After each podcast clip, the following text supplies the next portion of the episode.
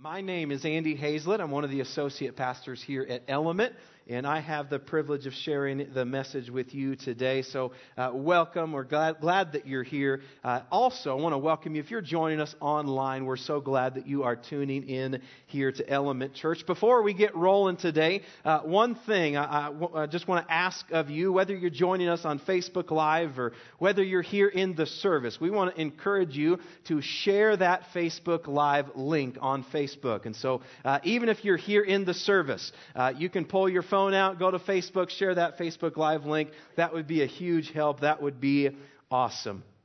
I want to share a story with you to start today. A while back, several years ago, I had an opportunity to go up to the hospital here in Cheyenne and to pray with an older gentleman that was bound to his hospital bed. I had never met him before, uh, but uh, he uh, he got a hold of me and asked for for someone to come and pray for him. So I went went up there and uh, went into the room, got to meet him. Had never met him before until then and uh, had the opportunity to pray with him. And I got to hear his story a little bit. Really cool guy. And, uh, and then we prayed together.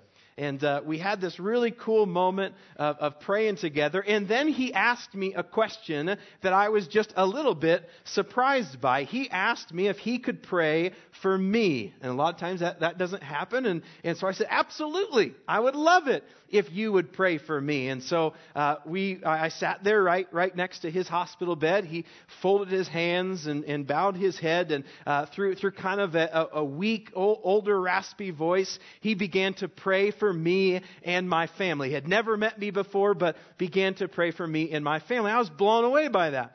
Well, he started praying. And then he kept praying, and then he kept praying, and on and on and on and on. It was a long prayer, and I just sat there quietly. I was thankful for it, and it was awesome. And uh, and then his his prayer kind of started to ramble off a little bit. He got quieter and quieter and quieter, and then all of a sudden he stopped praying. Now I knew everything was okay with him physically. He was hooked up to all the hospital machines and everything. Everything was fine with him physically. Well, I didn't know what was going on, and so I just sat there quietly. And then eventually I, I kind of looked up and and saw he prayed himself himself to sleep. That's exactly what happened. And so now I'm thinking, what am I, what should I do? Like, do, do, do I just quietly leave? Do I just sit here, wait for him to wake up? If I do leave and he wakes up, is he going to be offended? I didn't know exactly what to do. And so I just sat there quietly for several minutes. Now, several minutes in that kind of uh, situation can feel like an eternity. And that's what it felt. It felt like forever. And finally, without knowing what to do, I, I tapped on his shoulder and said, Sir, and he woke up and it was, he, it startled him. He just kind of woke up startled and he looked at me a little bit freaked out like he wasn't sure exactly where he was. Looked at me for a minute, folded his hands, bowed his head, and just kept on praying. It it was awesome. It was awesome. One of my favorite memories. And he just kept praying and praying and praying. Eventually, after a long prayer, I was able to make an exit. Prayer Prayer is one of the most fruitful and powerful spiritual practices that is available to us. Yet, as, as Christians, it, it seems to be one of the things that we struggle with more than anything else. And looking at the scriptures, though, every major move of God always has prayer at the center of it. Today we're going to look at one of my favorite stories from the book of Nehemiah from the Old Testament. And particularly we're going to look at this prayer of Nehemiah. And there's so much that we can learn from Nehemiah's prayer. I, I think there's, there's a great deal we can learn about the kinds of prayers that God wants for us to pray. The main scripture is Nehemiah 1, verses 1 through 9. And before we dive into the scripture there, uh, I'm going to give you just a little bit of background on this guy named Nehemiah and the Old Testament book of Nehemiah. The book of Nehemiah is in the Old Testament. If you don't know, the Bible has two testaments, an Old Testament and a New Testament. The Old Testament is the first half of the Bible, essentially everything that happens before Jesus. The New Testament is everything about the life and ministry of Jesus and everything after Jesus. So we're looking in the Old Testament. And the book of Nehemiah is known as one of the post exilic books meaning that the events of this book happen after the exile. Now, you might be wondering, what the heck is the exile? Let me explain that to you. The nation of Israel, the people of God, uh, the modern day Jewish people that, that we are aware of. The nation of Israel at the time was split into two kingdoms. The northern kingdom was known as Israel, and the southern kingdom was known as Judah. The northern kingdom had been kicked out of the land by the Assyrians because of their disobedience. Years later, the southern kingdom of Judah was also kicked out because of their disobedience or exiled to a different land, but they were exiled by a different kingdom, a different empire known as the Babylonians. Now, later on, after all of that happened, Persia comes to power. And King Cyrus of Persia is moved by God and allows the Israelite people, specifically the people from the southern kingdom of Judah, he allows them to return to Jerusalem and to restore the temple and to restore worship. And under, under a couple different people, but under a man named Ezra, who was a priest, and also under another man named Zerubbabel, the first group of Israelites return. However, even though a group had returned to Jerusalem, the wall that was around Jer- Jerusalem, the wall that protected Jerusalem, it laid in ruins. And so God raises up this man named Nehemiah to return to Jerusalem with the skills and the connections uh, to, to restore the wall. Now, this might be a really good place to make a political joke about building a wall I'll just choose not to go there for sake of time today. But God uses Nehemiah in an incredible way. The big idea for the message today is this we cannot expect a powerful move of God if we do not pray powerful prayers to God. The big question we're going to ask then is this What can we learn from the powerful prayer of Nehemiah. And before we jump in, let me also say that if you're here today and you'd say that, that you're not a Christian, okay? First off, I'm so glad that you're here today. And, and I, I, understand also that this subject of prayer uh, is probably a very strange subject from your perspective. Hang, hang in with me today. I, I'm so glad you're here. And my hope for you is that you will see that this whole Christianity thing is not just about following a certain set of rules, it's about a relationship with the living God. So, what do we learn from this prayer of Nehemiah? Number one is this powerful prayers require sincerity.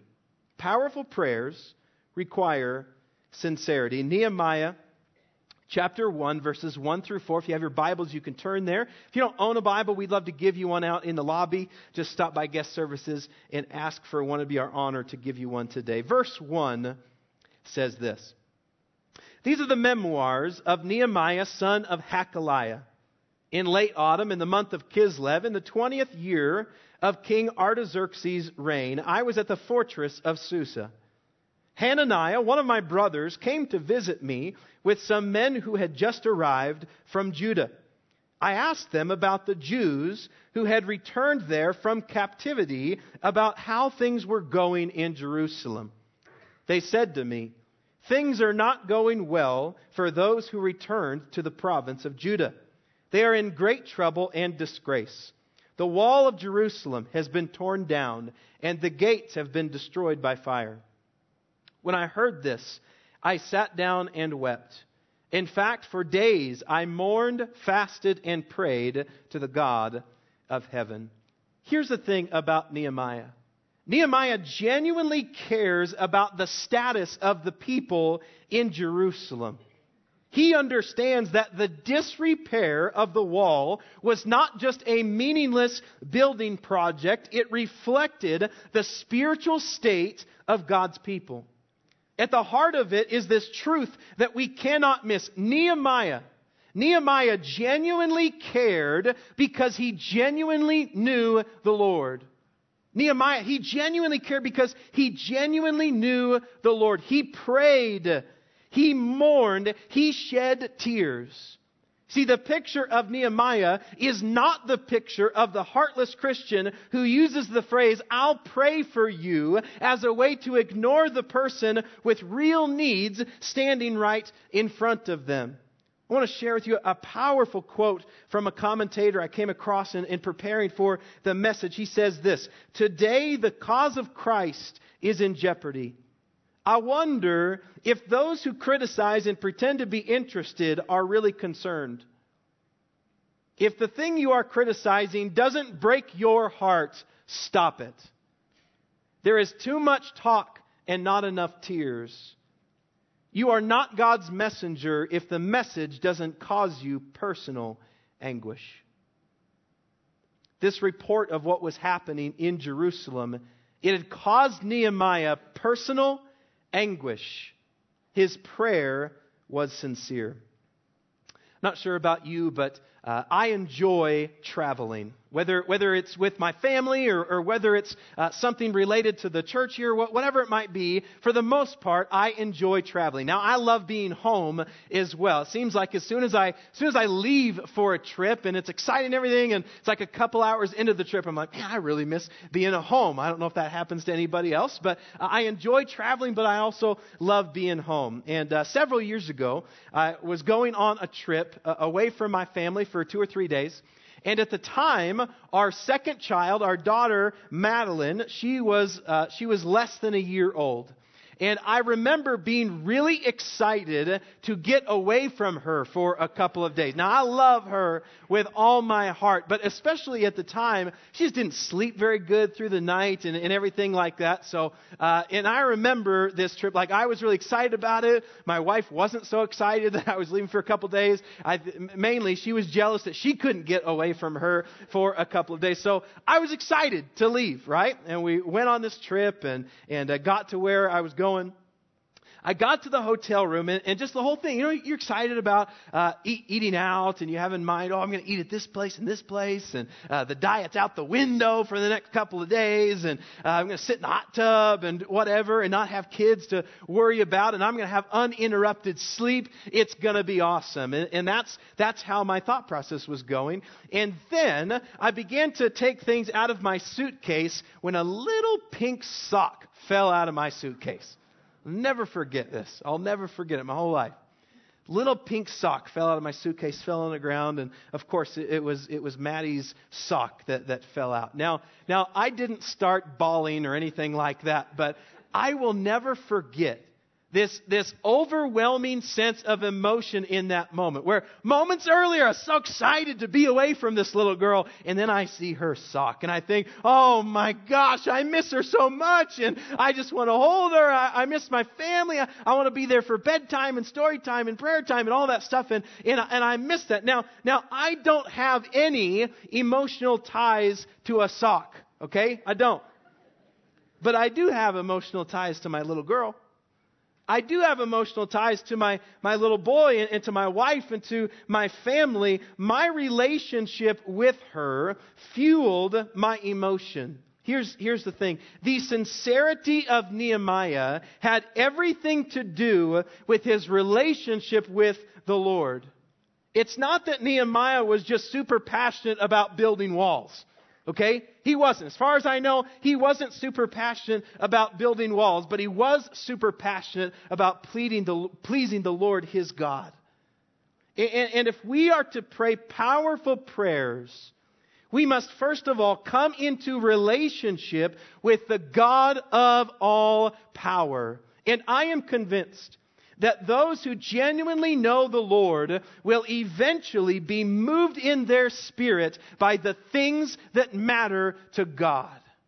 Listen to what the Apostle Paul says in his letter to the Galatians in chapter 5, verse 22. But the Holy Spirit produces this kind of fruit in our lives love, joy, peace, patience, kindness, goodness, faithfulness, gentleness, and self control. There is no law against these things.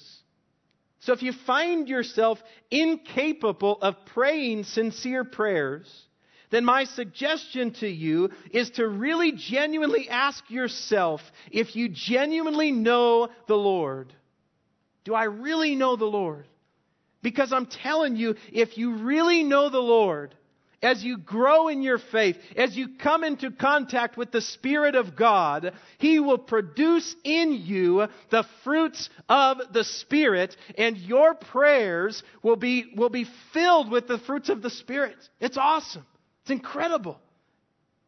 There's one more thing here that, that we need to be careful not to miss. Nehemiah didn't act quickly. It says here that he, he wept. And he prayed and he fasted and he mourned for days. And, and then we also know that it was four months from the time he heard the news until the time he actually went and had a conversation with King Cyrus. And most scholars believe that he prayed and fasted for four months.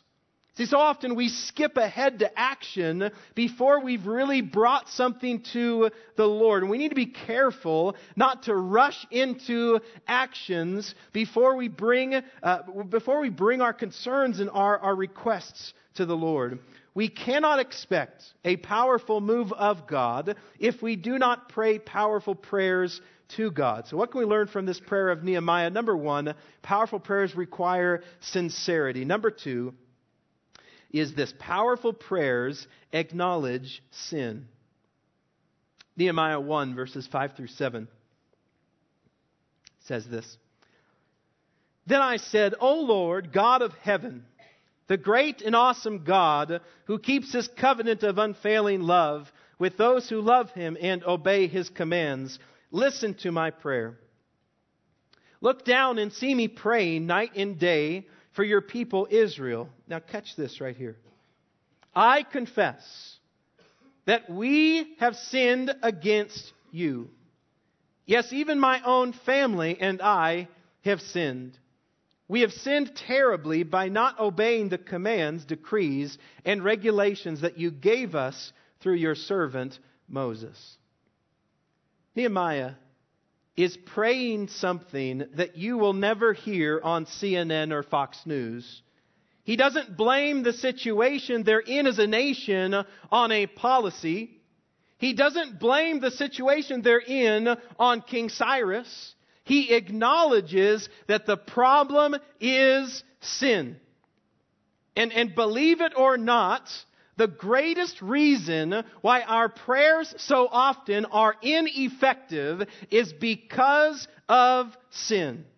James, the brother of Jesus, says in James 5:16, "Confess your sins to each other and pray for each other so that you may be healed. The earnest prayer of a righteous person has great power and produces wonderful results." Nehemiah accurately acknowledges the sin of Israel. He acknowledges that the root of the problem is sin. Several years ago, uh, I came into contact with, with a couple here at the church that, uh, that I, I just had, had started getting to know throughout the church, and, and a really awesome couple here. And, uh, and, and they had signed up for baptism. We had a baptism week that was coming up in the near future. They signed up for baptism. And I, rem- I remember uh, that, that whole situation. I was super excited for them, but I also had a just a, a nasty gut feeling that something was off. Okay? And here's, here's why I, I, I felt this.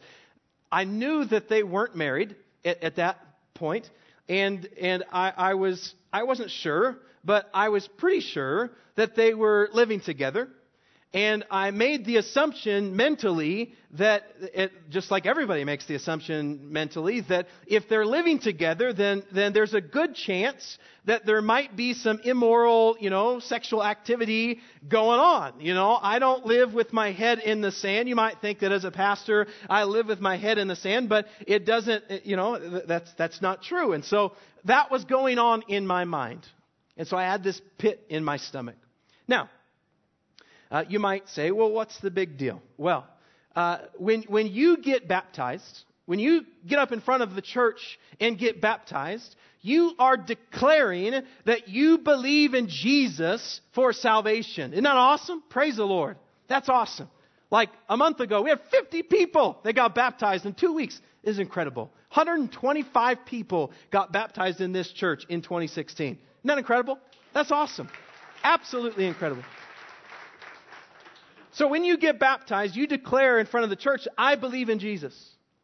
And, and part of that declaration is also that I am committed to live my life according to the truth of God.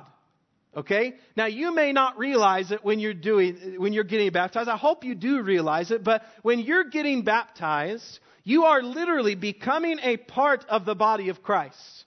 And, and you, you are signaling something to the rest of the church. You're, you're saying, I believe in Jesus. I'm committed to live my life for Him, and I'm giving you, the church, permission to hold me accountable to that. Now, that should happen in the context of love. That should happen with gentleness and respect. But make no mistake, it should happen. And so I had this nasty gut feeling because I knew that I needed to ask a question. And those kinds of conversations usually aren't fun. Okay? They're just not. They're awkward. Very awkward. Not fun at all. And so for two weeks, I lost sleep about it. I mean, I had this conversation in my head multiple times. And, you know, I was just wondering, are they going to tell me they hate me? Are they going to run away, leave the church? Well, you know, all this stuff, you know, was going on in my head. And I prayed over, prayed over, prayed over. Finally, uh, had the opportunity to ask the awkward question. And I don't remember exactly what I said, but I just asked. And I will never in my whole life forget their response. Never forget it. They, they breathed this sigh of relief, and this was their response. We are so glad that you asked. We've been wanting to talk to you about this, but we didn't know how to bring it up. We didn't know how to bring it up. And we had an incredible conversation. Unbelievable conversation. I mean, I was expecting them to yell at me and run out the door, right? And no, they, they responded with so much grace. And it, it just blew my mind. And we had this awesome conversation. Well, just so happens that they had already made some decisions because God had been convicting them of what was going on in their life. And so they, they already made some decisions to, uh, to not be sexually active. That's awesome. And, and they, they were already feeling bad about living together and stuff like that. And so, as a result of, of this conversation that we had uh, that night, they, they started to sleep in separate rooms that night. And literally, like three days later, I met them at the park in Cheyenne and I married them. It was awesome. Awesome. And it doesn't stop there. It doesn't stop there because the next day, like their honeymoon. The next day, they got baptized right here at Element Church. Awesome. One of my favorite all time stories as, as a pastor in ministry. And, and here's why I tell that story. Here's what I want you to catch because, like, when I went into that conversation, I was mortified to ask that question because I didn't want to offend them. I, I, I didn't want them to leave the church. I didn't want them to feel judged. I, I, didn't want them to feel condemned. I wanted them to feel loved. I wanted them to understand what kind of heart that was coming from. And when they responded, they responded like this You're right. We are in sin. Now, will you help us to make it right? How do we make this right? Wow. Like those kinds of situations are messy, every one of them. And we've all been in that kind of situation, right? Where we've been guilty of sin. We're all guilty of it. All of us. But that's what God's looking for. It's not a point the finger, look at their sin, look what they've done. It's an acknowledgement that no, like, I carry a responsibility in this situation. I've sinned. And so Nehemiah, he prays that kind of prayer. It's not just, look what they did. It's, Lord, forgive me, forgive my family, forgive my nation.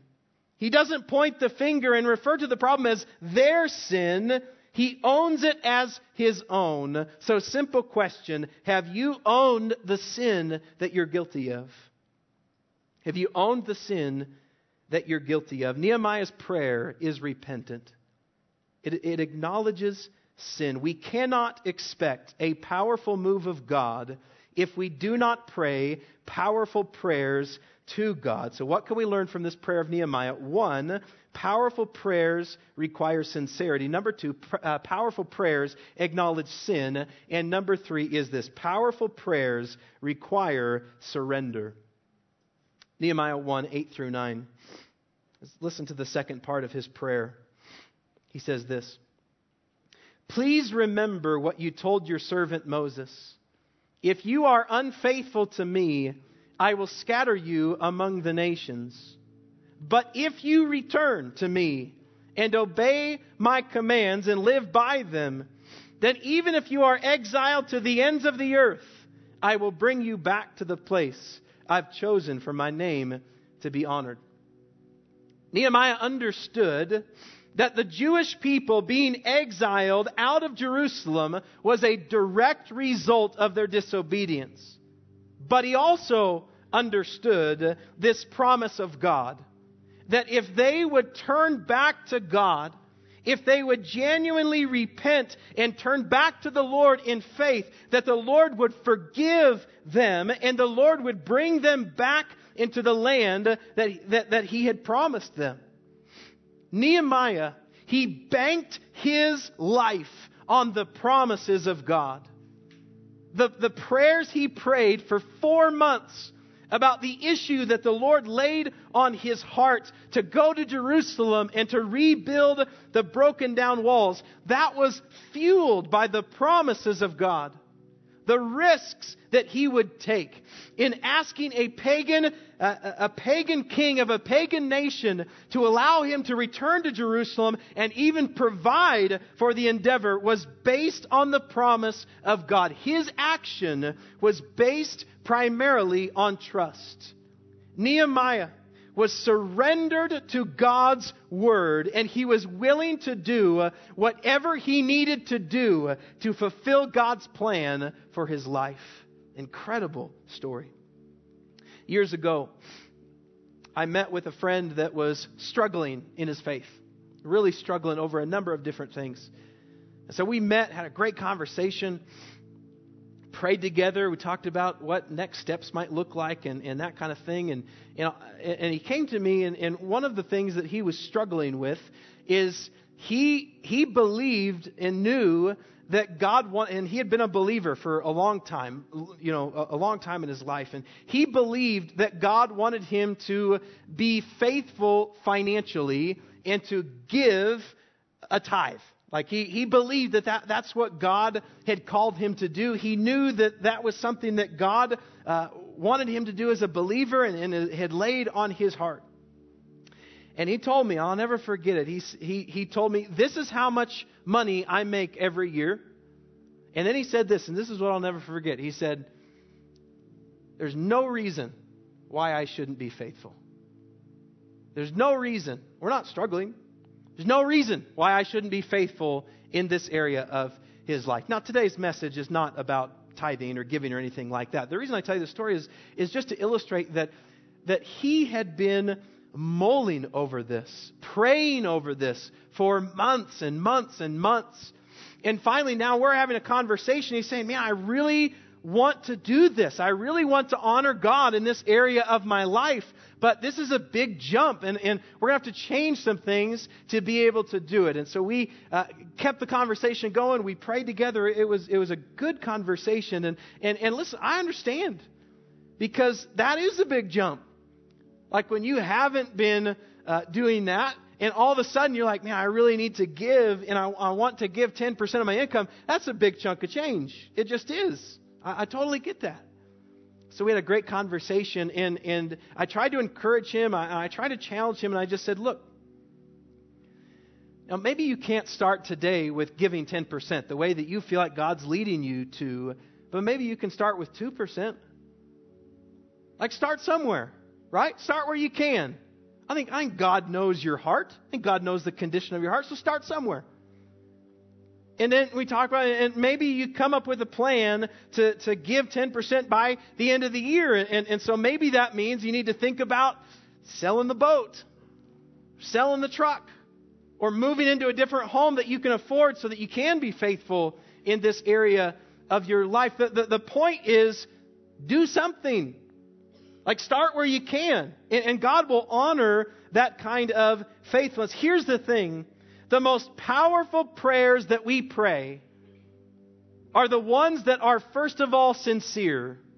Secondly, they're the ones that are repentant and acknowledge sin. And thirdly, they're the ones that have actionable faith tied to them. Nehemiah, he did not just pray and ask the Lord to miraculously build the wall, right?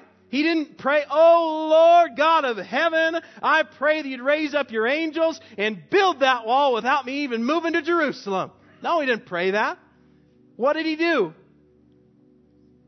He prayed for four months sincerely. He wept. He mourned. But then he packed his bags. He had the guts to go into King Cyrus pagan king of a pagan nation, and he went into the king, he got permission, he got resources, and then he moved his family to Jerusalem. And with the help of our great God and by his bare hands, he completed the wall in 52 days. That's awesome. Here's the point for us. So often, we pray and we pray and we pray and we pray and we pray like that long prayer I told you about earlier that, that the guy fell asleep praying for me. We pray and we pray and we pray. And, and, and, may, and this isn't meant to come across as non spiritual, but maybe it's time for you to stop praying and maybe it's time for you to actually do something. Right? Like at some point, our prayers need to lead to action. And don't misunderstand me because uh, uh, we, we looked earlier about how Nehemiah prayed for four months. So we do need to sincerely pray and sincerely bring things before the Lord, but at some point we need to act. Our prayers should lead to action. We cannot expect a powerful move of God if we do not pray powerful prayers to God. So, what can we learn from this prayer of Nehemiah? Number one, powerful prayers require sincerity. Number two, powerful prayers acknowledge sin. And number three, powerful prayers require surrender. As we close today, I, I want to just challenge you this week to first of all schedule a time in your daily schedule to take 10 or 15 minutes to pray. Now, I know that, that, there's many here that maybe you've never done that before. Don't, don't feel bad about that. Like, don't beat yourself up about that. Just start to start somewhere, right? Start somewhere. So maybe for you that looks like uh, instead of listening to the radio on your way to work, turn the radio off and use that time to pray. Now, everybody's going to think you're a lunatic because it's going to look like you're talking to yourself when you drive by them. So, uh, if you're worried about that, just get yourself one of those dumb looking Bluetooth things, and they'll just think you're talking on the phone. No big deal. Or just put your phone up to, well, you might get pulled over if you do that. So don't do that. Maybe, maybe it's, you know, put, make your kids take a nap during the day, even if they don't need it. Get up 15 minutes earlier. Uh, turn the TV off 15 minutes earlier. Wh- whatever, but 10 or 15 minutes. Start somewhere. And, and I want to challenge you to, to ask God these three questions this week in, in your prayer time, whatever that might look like for you. Here's, here's these three questions. Number one, are my prayers influenced by the love of God? Are my prayers influenced by the love of God? Second question is this Is there any habitual sin that I need to repent of and be forgiven of? And number three is this What prayers do I need to act on? What prayers do I need to act on? since we're talking about prayer, we should probably close in prayer today. Would you bow your heads with me? Father, in heaven, I thank you for your word. And I'm, I'm always amazed, Lord, by the amazing practicality of your word. And Lord, I pray that you would inspire us and challenge us by the faith of Nehemiah. I thank you for him, Lord. Lord, I pray that our prayers would be influenced and inspired by the fruits of your Spirit.